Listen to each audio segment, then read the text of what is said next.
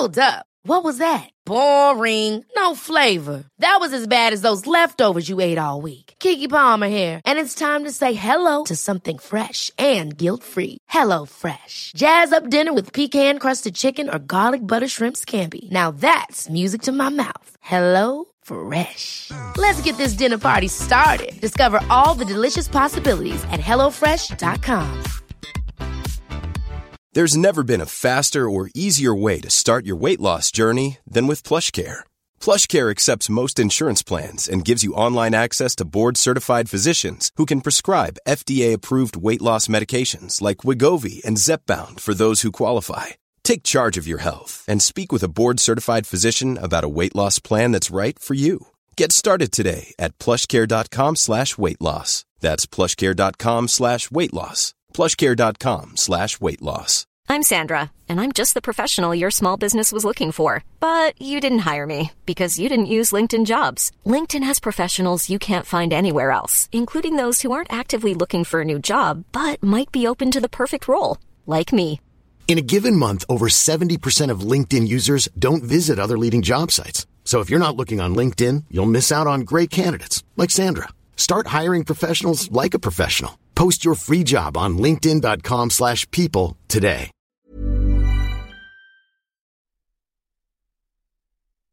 Welcome to Goalie Science, presented by Resilient Hockey, your premier hockey rehabilitation providers, and that is our new intro. Welcome. I'm Ben Csiernik. As always, I'm here with Jamie Phillips. Jamie Phillips. Uh, yeah, new little rebrand. Uh, as Ben likes to point out, king of rebrands. I've rebranded my businesses many, many times, but yeah, we've, uh, we we had talked, and we had even, we'd heard from John, which you hadn't heard from John, who's, for those that don't know, is our partner at Resilient. He's uh, a doctor of physical therapy, and we talked about it, uh, rebranding, and since a lot of our topics are really only goalies, actually not a lot, almost all of our topics are only goalies, and we are science people, uh, goalie science. So we can actually talk about things with evidence, um, a little bit of opinion, but hopefully mostly evidence. I was going to say, like, when you said with evidence, I was I was really excited. I was like, is there like a, a multitude of new evidence that I don't know about? No, it's not really. I mean, our topic today we're gonna is a little bit, there's no hard and fast evidence on goalies. So a lot of it will be speculation and drawing from other, other positions. But I, I did pull up a few studies um, that I guess, well, studies are studies, and we can better to have some than have none, ultimately. So, um, off season's coming up, and um, that means Ben and I are in our push for the anti-goalie specific training uh, movement, and we can get into that uh, a, another time. But I had uh, a parent reach out to me because I posted on Instagram just some pictures of some very, very uh, muscular uh, gymnasts, muscular sprinters, huh. and, you know, doing the full splits, some incredible shoulder range of motion. Sprinters were doing, you know, this like in crazy force, uh, hurdling, which requires immense flexibility under high speeds. And the, the purpose of those pictures was just to show that mus- you can have muscle and be strong and still be flexible and still be able to move and still be athletic. And so I, I spoke to a parent, and they had asked at what degree is there too much muscle or too much, and that brought me into the thing where it's too much weight. And so I want to preface with, whenever we think of too much muscle, what's the first thing that comes to our mind? It's Arnold Schwarzenegger. Easily, easily yeah, like I think it's it was just body, bodybuilding. Right? Yeah, just like bodybuilding. And one that's just the most, it's so unrealistic to you just you can't develop that muscle naturally. And I mean, Ben knows I'm very I'm very pro P E Ds. That's another conversation. I'm very pro P E Ds. So for me, it doesn't hold on, hold on, hold on, hold on. Let's be let's be an explicit caveat. If you were playing a sport, oh yeah, if you're a drug sanctioned drug tested, yeah, don't do that. No, don't do don't listen to Jamie.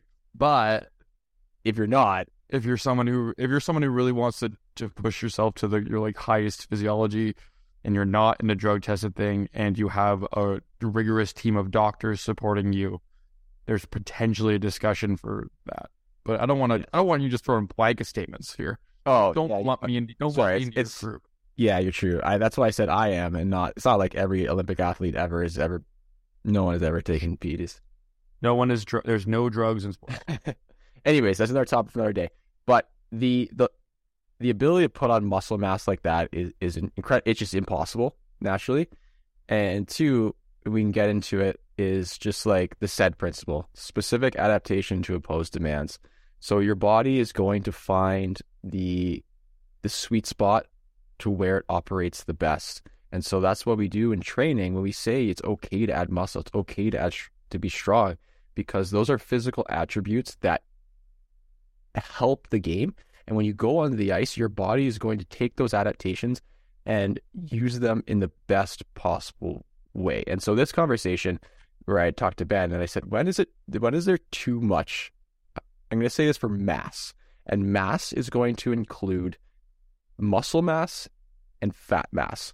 So we're talking essentially, when is a goal? What is it? What is a goalie above a weight that is an unhealthy playing weight for both performance and for injury? And this one, we're not going to give. We're not giving specific body fat recommendations or anything like that. Of course, if you you know if you want those things, you know there are a lot of experts out there.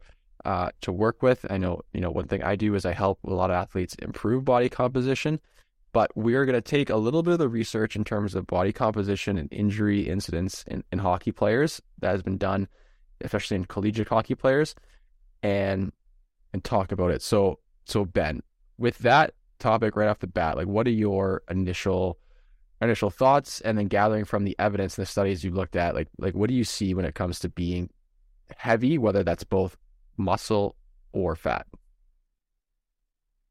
Yeah, I think like the the thing. Then Jamie, I'm gonna hit you with something that you said last week. It depends. Um, right off the bat, I think one of the biggest misconceptions you already talked about is this idea that like being really muscular requires you to be really heavy, or requires you to be physically extremely large or slow. If anyone, yeah, or slow. Yeah. That's a, that's a good thing too. But I think if anyone has ever watched, participated, or are even just aware of different weight class sports, things like wrestling, weightlifting, uh, I guess even to some degree, you know, mixed martial arts just generally, there is people who are extremely, extremely, extremely strong, fast, and agile, who are able to get stronger, faster, quicker without leaving the weight class they exist in. So I think one of the biggest misunderstandings is that a lot of getting stronger in general and is is is neurological. So this idea that your body just becomes better at producing force and therefore you're stronger. So that's one of my first caveats I like to always throw in this discussion is that, excuse me, when you're dealing with this sort of topic, when you are talking about body composition, getting stronger and changes that might make to your body composition, a lot of um strength gains don't necessarily lead into lead to putting on a ton of body mass, mm. uh, especially if you're just not eating enough to put on said body mass, which is something I, I know that yeah. you talk about a lot, Jamie. Yeah, it's just the pe- people really overestimate how easy it is to add muscle. Yes, some people will add it on easier, and obviously, if you're going through puberty, it's going to be a lot easier than if you're you know you're thirty and or if you're forty or fifty. But you have to eat so much food, you have to lift so incredibly heavy. And if you're training, you know, I guess this is a broad thing, we train like an athlete, so running, plyometrics and things, and not strictly doing hypertrophy training, you're not going to add excessive amounts of muscle mass. And so it's a, when I when I made that, which which post did I make? I, oh, I made a post about like training like an athlete, not training like a goalie, and someone who was part of team whatever, I'm not going to name it, said, so you're telling me that if I just train CrossFit and train like a bodybuilder and go to yoga and go practice, that's all I need? And so essentially I was just like, yeah, man, don't forget to do some lateral movement. Because he said, he's like, well, those, they only train in one plane. I'm like, yeah, don't, I've never said don't train in one plane. You can do, you can lift weights. Like CrossFit is awesome, man. Like, like CrossFit's a really good way to improve a lot of physical things. Just, he's, obviously, if you go just go to classes randomly, there's no structure to it, and that's not ideal, but the movements, there's nothing wrong with them. And just because we like to squat doesn't mean you can't do a lateral lunge or you can't do a forty-five degree bound. No one's saying that you can't do these things. It's it's so ridiculous that this happens. Well, I think also, like, I mean, I feel like we were over, people should be over this at this point. Uh, they're not. I was like, anyone that, yeah, I mean, like, well, I was worried to say, like, over this in terms of even the things like CrossFit, where it's like CrossFit is not the perfect solution for an athlete who wants to get, like, who a, a completely serious athlete. I'm finding that's not the best choice, but it's yeah. also not a bad option just to do something, right? Like, there's a misunderstanding around, like, if, if you, people as ideas of CrossFit is just like gymnastic movements that look bad and weightlifting that looks bad, right? Yeah. That's like, that's what people associate with the word CrossFit. I've worked at a bunch of CrossFit gyms in the weightlifting side of things. Um, a lot of the time the programming is pretty good, mm-hmm. right? Like, a lot of times it's, it's a strength, you do a strength component, you do something. So just like, it's just, it's just silly. If you really break down, um, what's being done, you gotta remember, this is the same, this is the same people who take things like anti-rotational core movements too seriously, as if that is the that is the unlocking key to to being a super athlete. It's oh. like, oh yeah, you should never do very specific. Oh, the, the you yeah. never should. Oh, you then what's the point of our rectus abdominis? You mean it doesn't flex the spot? No, can't can't do it. Can't no. do it. Yeah. So so in that discussion, I always kind of just I just tune out immediately. Now I don't really have time and energy for it. I think there's a lot of ways you can train and get better. I think you yeah. can never back squat if you don't want to back squat. I think you can never Bulgarian split squat if you don't want a Bulgarian split squat. Like, it's, it's you can you just don't have to yeah. do stuff. There's a lot of options.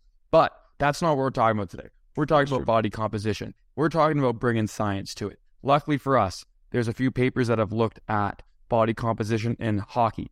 Bad news for us. A lot of the time, they just exclude the goalies right away. It's just so much um, easier to exclude the goalies. I love, I love when I when I, I read the limitations, and it's like we did not consider, we did, we did not include goalies. We, we didn't. We just we kicked them right out. Yeah. So a little bit of a glimpse glimpse behind the curtain for why people might not know about this, but a lot of hockey research excludes goalies for two reasons. One. The first reason is that when we talk about doing research with humans, one of the conditions a lot of the time is this idea of anonymity for participants and respecting people's privacy, especially if there's health details involved. And a lot of times, because a team only has two or three goalies, you they can be identified by their participation. Um, like specific information about them.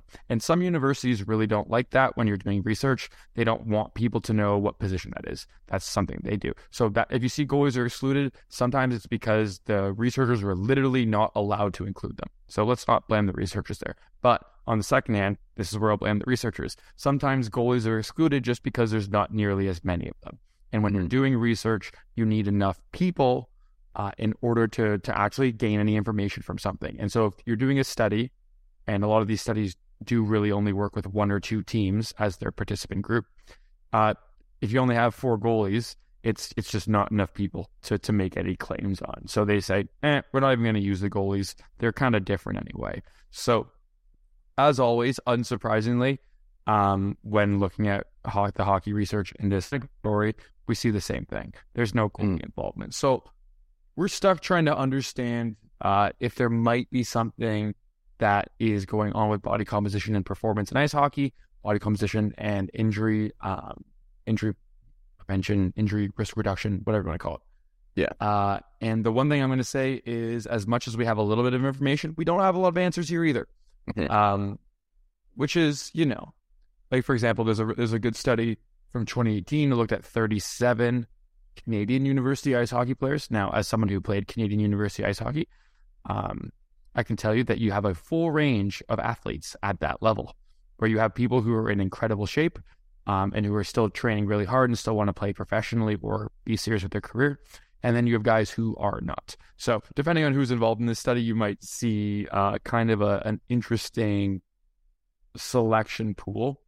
Mm. And what this study did find is that there's just like a large range of different body types we see in hockey. Like, in this study, thirty-seven people, the body fat percentage range was between like basically ten and twenty-seven percent.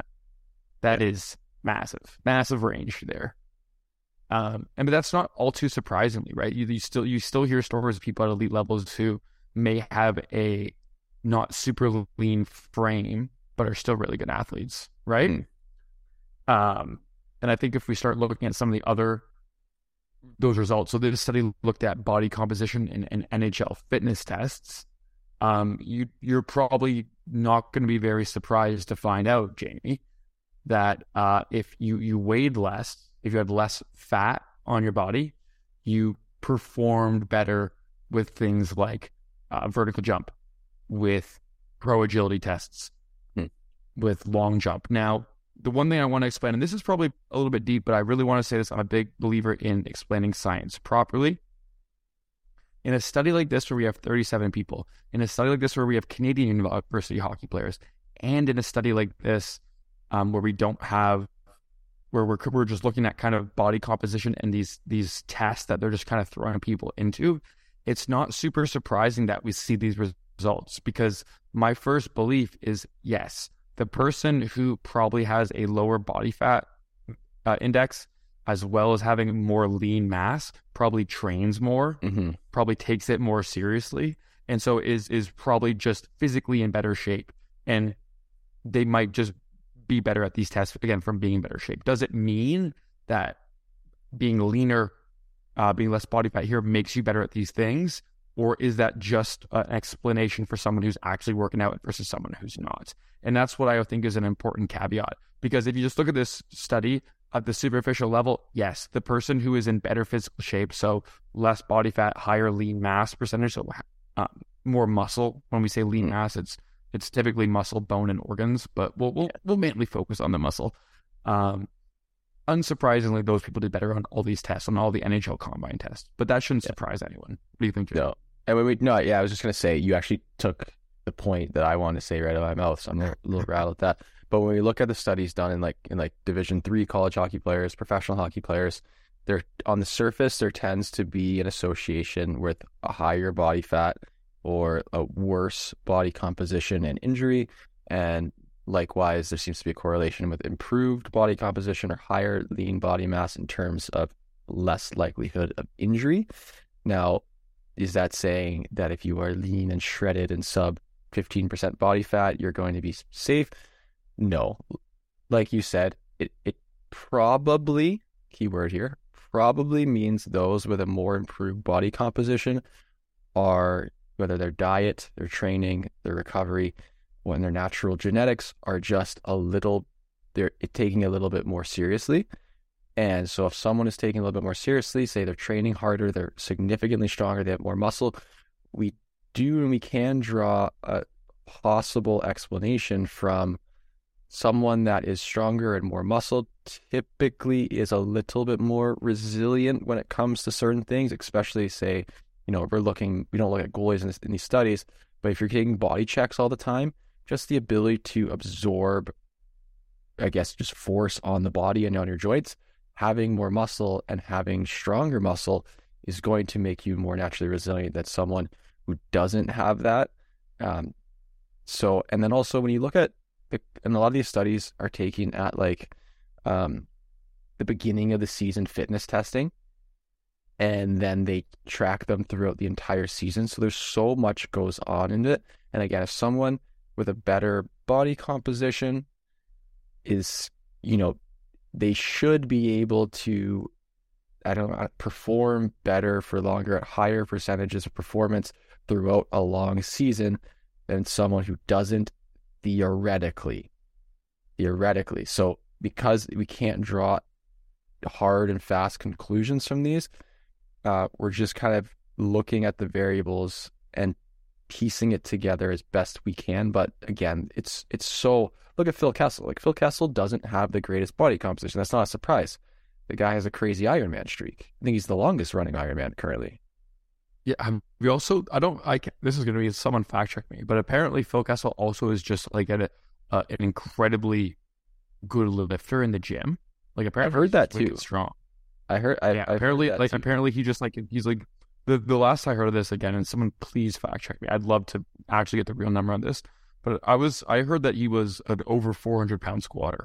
which is strong, like super, super strong. Yeah, and we and we've talked. I don't know if we've talked about it here, but on Instagram, we talked about how, you know, there are some studies that take squat strength into the correlation. The less like the stronger, the heavier your squat, the less likely you are to get injured, and that kind of goes back to just being a generally a stronger, better athlete.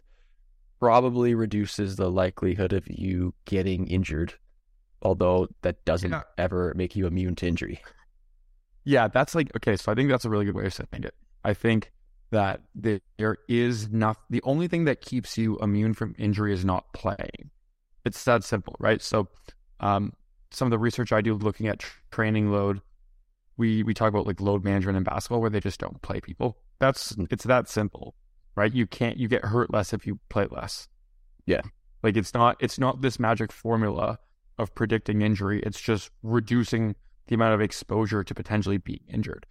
But I think There's something you said that that's really, really smart, which is that the more exposure you have to different types of training, the more movements, um, the stronger you are through a wider range of motions, your body has experienced those positions before, right? So like my favorite example of this is like anyone who can't do the splits. If you put someone under anesthesia, so you put someone out for like they would be for surgery, you can put them in the full splits, right? Yes. So You're, yeah, and that's like kind of the ooh, really cool fun fact. So a lot of our body's um, apprehension to, to doing certain things or inability to do certain things is our nervous system basically telling us that, you know, it, there's too much going on for us to handle that. So I think that's really important, is that understanding that when your body goes into positions that it doesn't want to be in, it sometimes gets unhappy, especially, you know, in a hockey setting. It's, and it's under load too. And we've yeah. talked about how, I mean, there is no evidence to support that getting injured is a is a range of motion or flexibility thing. And there's limited evidence to support that it's a strength thing. But when you look at getting injured, it's typically going into range of motions under load, and your body cannot handle that load or that force. So whether that be a G T O issue or a muscle spindle issue. And so it's a nervous system issue rather than range of motion. Like you said, if you put someone under anesthesia and you can put them in the full splits, and someone gets injured, tears their groin going to the full splits in a game, it's not because that range of motion was lacking. It's because they put the force of their body in position where those muscles cannot handle it. And so that's why we talk about training and loading the muscles through through full ranges of motions, because it's just, it's better for performance. It's better for that possible injury reduction. And it makes you just an overall a better athlete. It's better. Look, it's, it's better to be stronger through a wide range of positions. And I think that's a fine blank, blanket statement yeah. to make. But I do want to bring, like, there's back. actually this, this, sorry, I just to say, I was listening to another, another like uh, strength podcast, and they were talking, there was a football division three football player, freshman, so eighteen years old, who just cleaned like a really nice two hundred one or two hundred two kilo clean. So over four hundred pounds. And it was very nice. four hundred forty-five so, pounds. Yeah. And so forty-three pounds or whatever. And so they were, the, the, the guys had a good point where they had said, they said personally, they'd probably never ever have one of their athletes test that. And I, I would agree. I mean, when you get to testing day in football, like that hype is real and you get the adrenaline. But the abil- the thing is, is the ability to do a two hundred two kilo clean is the most important part, not being able to do it. If you have that strength, that ultimately means that everything you have done leading up to that has made you, put you in this position of success. So when he goes out in the field and he's getting absolutely crushed every single play, his body has built up that strength and resilience to be able to accept four, almost four hundred fifty pounds in a full squat. His shoulders, his torso, his core had accepted that. Just like when we go out as goalies, you know, if we are strong and say we can do a you know, a two a two hundred twenty pound Bulgarian split squat for eight. Like when we go out and play and we catch our edges under full speed, where our body has that ability to to absorb that eccentric force and be able to push across. And if someone, not saying if you, you have to do that or that's the benchmark, but if that ability to do that puts you at a better position than someone who doesn't have that ability. And that's what we emphasize so much with strength training. But we got off track here, so I'm gonna I'm gonna bring it back here. So I apologize. So I have only ever had one goalie who's been overly muscled, and his dad played in the C F L, and he is just naturally a muscular guy. So I feel I've had athletes that have been over, like had not the greatest body composition, even improved it. So when we look at goalies, this is a one hundred percent hypothesis from the top of my brain. We have no evidence to support it. But we talk about being a goalie and how it's not a great position for our hips and knees, especially our hips with that massive internal rotation and repetitive force. When f- force is mass times acceleration. So the extra mass, yeah, mass up. So the extra mass we have, that means that's extra force being put into our joints. So if someone is, say, thirty pounds overweight, we're getting that extra fifteen, sixteen kilos times the force of gravity every single time we do a butterfly. And so potentially carrying more mass than what we need could possibly increase the likelihood of be getting injured. And this is all hypothetical. And there's, again, there's so many variables into it, but I think that's also why our bodies tend to fall into that natural playing weight throughout a season. Yeah, I mean, like this is, this might be put on the record. I'm actually, I'm going to say that I disagree with your overly nuanced type hypothesis. I'm going to say that it is, it's, I mean, it's fine. Like it's, I don't think, I don't think your stance is unreasonable. I just like, don't think you can say it. Um, I don't think we have anything to say we can say it. I don't think there's anything that we can pull from that's like that extra if you're, you know, if you're whatever, twenty, thirty pounds. I think if you've been playing at that weight for a number of years or playing within that weight for a while, your body's probably just used to it. That's not to say you might feel better at not, that's not to say you, you wouldn't feel better at a different weight, but I think the the amount of repetitions that goalies do, especially as we get older, I think there is an, like you have such an adaptation period that your body's probably just used to that. Um, and I don't think we would expect to see any more injuries in heavier goalies than lighter goalies. I just don't think we, we when we look at that, we would find much. So, yeah. Because the, the the variability within that range is so small. Like, I don't have the numbers pulled up to me. Um, and now that Ryan Miller's no longer in the league, we don't have an one hundred fifty pound goalie in the league as far as I know.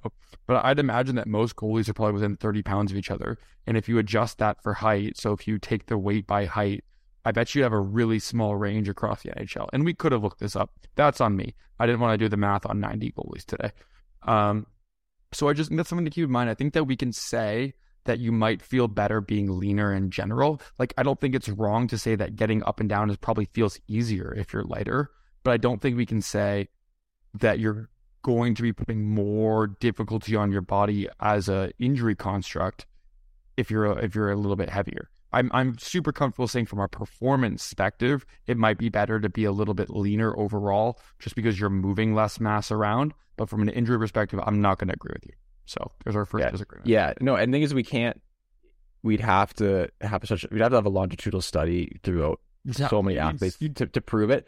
But so I, I came up, I had this hypothesis back when I, when I played pro, when I looked at different goalies throughout organizations that were consistently getting injured, tended to have excess body fat.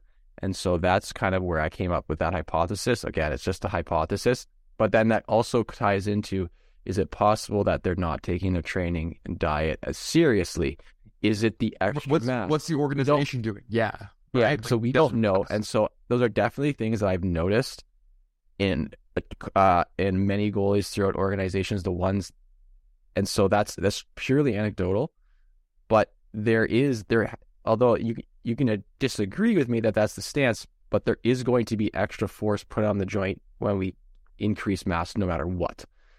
Yeah, but like I don't know how much. Again, I don't know how much that matters. Like it's just it's so it's so much less when we already think of things, right? Like um, this is going to be I'm going to butcher these numbers, but going upstairs is what, three times body mass, running six times body mass impact on your joints.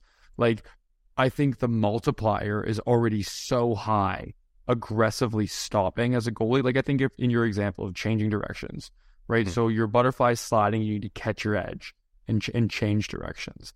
I think the force multiplier of body weight to, we'll, we'll call it on the hip, is probably already so high that, you know what I mean? Like the extra twenty pounds is small relative if it's a nine times body weight difference, right? Like, yes, it's going to be more for sure, but like it's already a ton of force, right? Like, is there is there just like a threshold? And then also, we, to, we don't I we don't know what is that threshold, uh, and are we don't I mean, we don't know anything.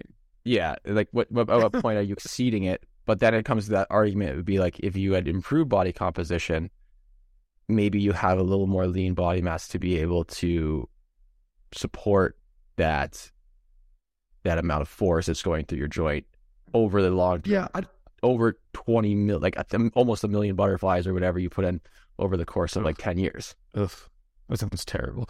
Uh, uh, I don't, I just like, this sounds awful. I don't think you just, I'm just saying like, I don't think that even, I think you don't even need to, to even look at that angle, especially on a performance lens. Like I think right away, I think if you're a serious hockey goalie, I think if your goal is to play in university, high level junior, win a state championship for your high school, whatever your goal is, I think it's safe to say that taking your training seriously, including diet, including fitness training, including your sleep and your recovery, I, I just like don't think we need to even dive into the necessity around the injury talk. I think it can just be like, there's so much demonstrable proof. There's so much, there's such a good line of reasoning to be a better athlete and be a better performer by taking all those things seriously that I think the injury thing just might not matter because of the the rate of weird injuries that happen in hockey already, right? Like um, the amount of random concussions a goalie has, like there, that just shows up. The amount of yeah. times we talked about high ankle sprains a few weeks ago, right? Like I that some there's so many there's so many injuries like that in hockey and football. Um, a lot of contact sports where stuff is just unpreventably just a, a consequence of things happening. That I think we can take on this discussion of body composition, we can just leave it in the performance lens. As much as us as rehab people want to, to be a rehab thing, it's like mm. when I started looking at training load, I wanted training load to be this great injury thing, and it just probably isn't, right? So if it's not training load, that's injury. Um, it's probably not body composition. It's probably just a combination of absolutely everything, and any little thing we do probably isn't enough unless we were also changing everything. So my final stance is just like, yes, you having more muscle is good. Being stronger, being able to produce force yeah. is good. For each individual person, there's probably a limit where you feel worse. Like my weight fluctuated. I know that when I was playing, I felt better when I was about one hundred seventy-five pounds. Um, but in the off season, when I was training a lot, I know I'd get up to the one eighty-five, one ninety range. And when I was skating, it would be harder. Right I, at that point, I wasn't even though I felt stronger and I felt like my pushes were harder. I was tired faster. That's just how I felt, right? And yeah. I know that when you were playing, you messed around with where you wanted your playing weight to be a lot. Like you're a naturally very lean person, um, but even then, you were like you were really aware of what you wanted your playing weight to be. And I don't think yeah injury was the number one reason you were ever doing it. I think it was performance. How, it, over. It would, yeah, and I think that that is true. And so ultimately, the per- The performance benefits of improved body composition definitely outweigh the possible risk of injury. Uh, you know, for my playing weight, I was comfortable at one eighty-five, six three, six four, one eighty-five. My summer weight got up to about one ninety-five-ish and then immediately dropped ten pounds as soon as training camp would start. And then I'd sit sit there the rest of the season. But yeah, how much better you're going to play and perform and feel and recover in terms of just having improved body composition. You're right, because the variables at the amount of force, and I mean that's some. It's definitely not. It's there. It's not, no, it matters. It's there. Like, but what degree it's there. Is it there? We can't. We right. can't say for certain. And so it's actually like it's so hypothetical. That's not really. It's not worth us discussing unless someone put in the time and effort to study it over the course of like two or three seasons. Which is, I wish that was that Tobias Werner's Swedish study. It would have been cool if that would have been something that they equated because they. That's probably one of the best, long, better longitudinal studies over the course of a season through, what, three levels of pro, including women's pro? Yeah. Oh, it's just like it's the best. It's their lab and his, his work. It's just the best goalie research you can find, period. Yeah. Um, they're excellent over there. So maybe we'll link those in the in the show notes here. But if you're a goalie listening to this show and you haven't read all of the papers by Tobias Werner and, uh, and that group over in Sweden, you're... Well, you know what should. we can do though. You know what we can do because you know we're the science. We can do a recap our, of those. Yeah, as I say, let's we should do it. Uh, we can recap on a pod and, and discuss what, what they find, what they studied, limitations, because that's our job to interpret it for, for people, because we're the ones that spent the time, money, and effort to be be nerds. Uh, and so yeah. we're the ones to help. We're going to do the jocks' homework for them. Yeah. But I think, like, I think we wrap this up. I think like the, yeah. the clear thing, well, from, so I think a few things. So the first one, the hockey science is like, we're still in our, we're still babies. Like hockey is still, uh, you know, we're still the fourth sport, major, fourth major sport in North America. Um, in Europe, in countries where hockey might be more serious, there's just there's just less people that are doing it. So, you know, there's still lots of room to grow in, in the realm of hockey research. So I think from even the body composition research, it's hard to say. Like mm-hmm. it probably is people who are probably in better physical shape, more muscle, lean mass, probably better at fitness stuff, probably have the potential to be more powerful on the ice if you, you know, have good genetics on top of that. But yeah. I think if we dive it in further than that, I think that's all we need to know is you need to find the, from a, a physical weight perspective, a mass perspective, you need to find the weight that you're comfortable playing at, that you feel the best at. And that is some trial and error, especially as you're growing up. If it's younger goalies listening, your coaches who coach younger goalies, that's just going to change a lot as you grow. Mm-hmm.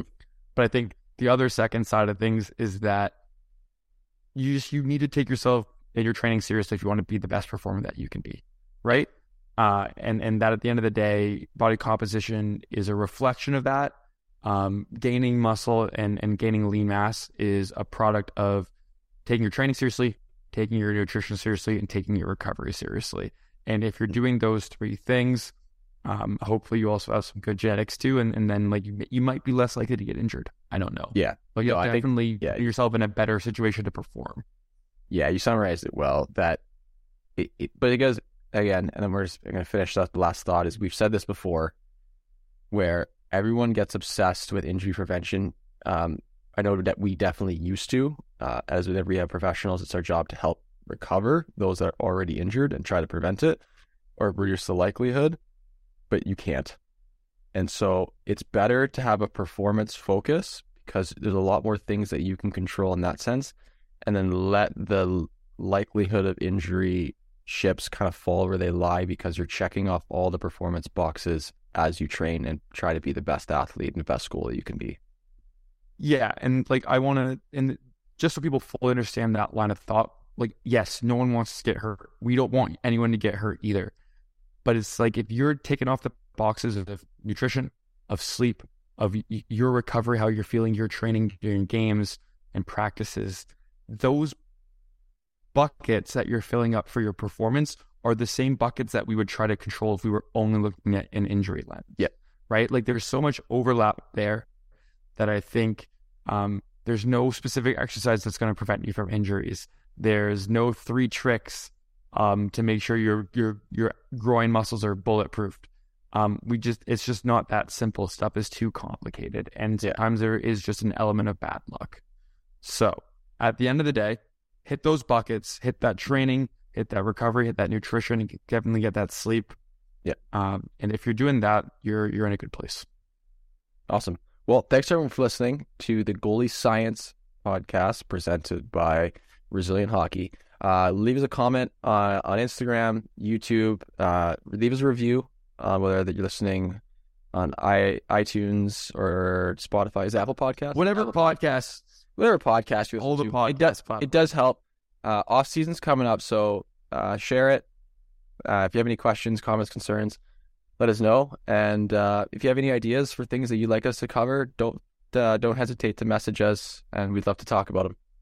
Well, Ben, Jamie, until next time, pal. So next week.